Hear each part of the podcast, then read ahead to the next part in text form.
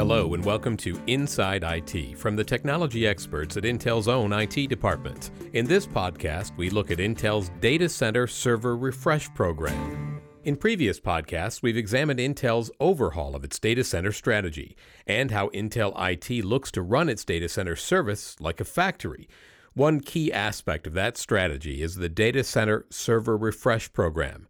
Shesha Krishnapura is a senior principal engineer at Intel IT. To achieve the total cost of ownership reduction, one area we really need to look at is that our IS spend, which is being the our data center, and in that data center, one of the ways we can achieve the best efficiency is to refresh older servers, three to four year old servers with newer servers. Krishnapura says Intel's operation and thus its data center is divided into five verticals design, office, manufacturing, enterprise, and services. Design is our largest vertical, consisting of 80% of all our servers.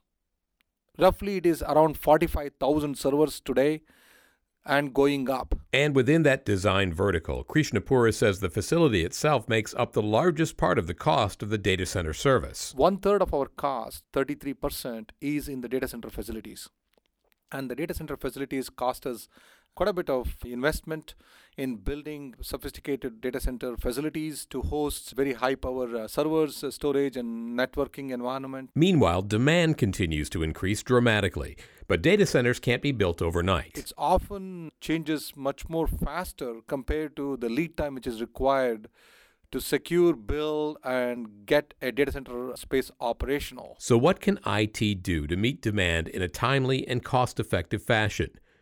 One key factor can be to focus on the server refresh rate. One of the ways we can manage our existing assets in the data center facilities environment is to make sure that we constantly look at these servers, the upcoming new servers, which offer higher performance, higher throughput due to more cores, and uh, higher uh, memory per core, plus better reliability features built into those servers so that we can make the right level of investments as part of not just meeting the growth needs inside Intel, which is around 35% year over year compute capacity growth, but also taking out some of the older servers out of our data centers. So, not only does a well thought out refresh policy help meet growing demand, it actually frees up space.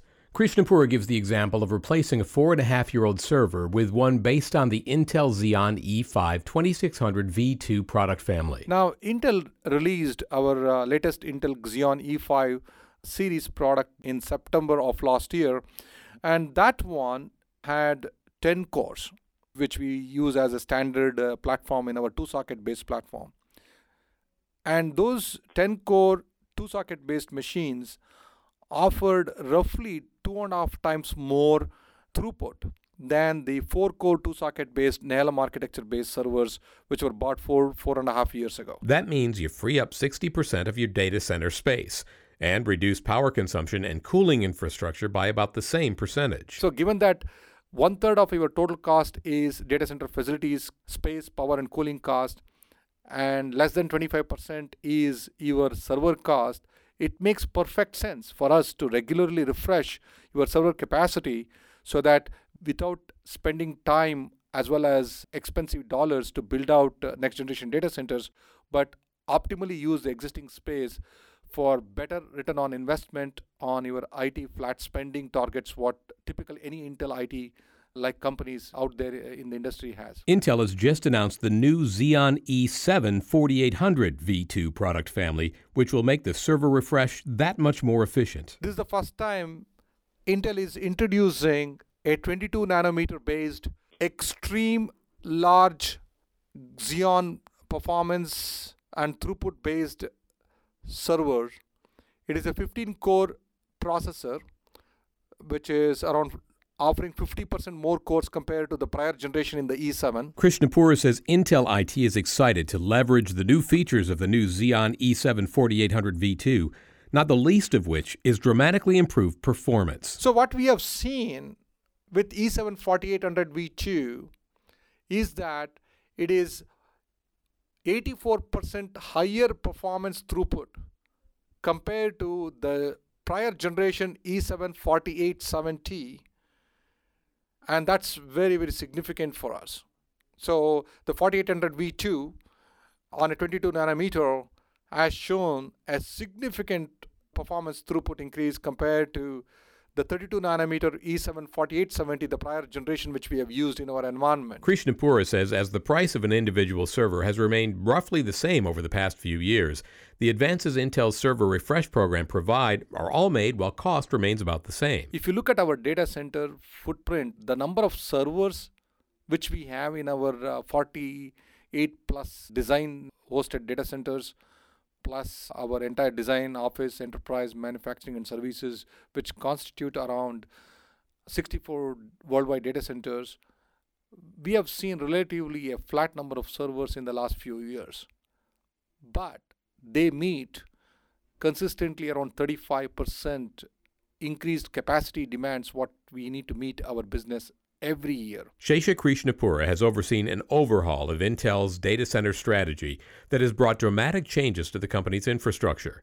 It's allowed Intel to continue to meet the ongoing increased demand for compute power while maintaining reliability and security, and all while containing cost.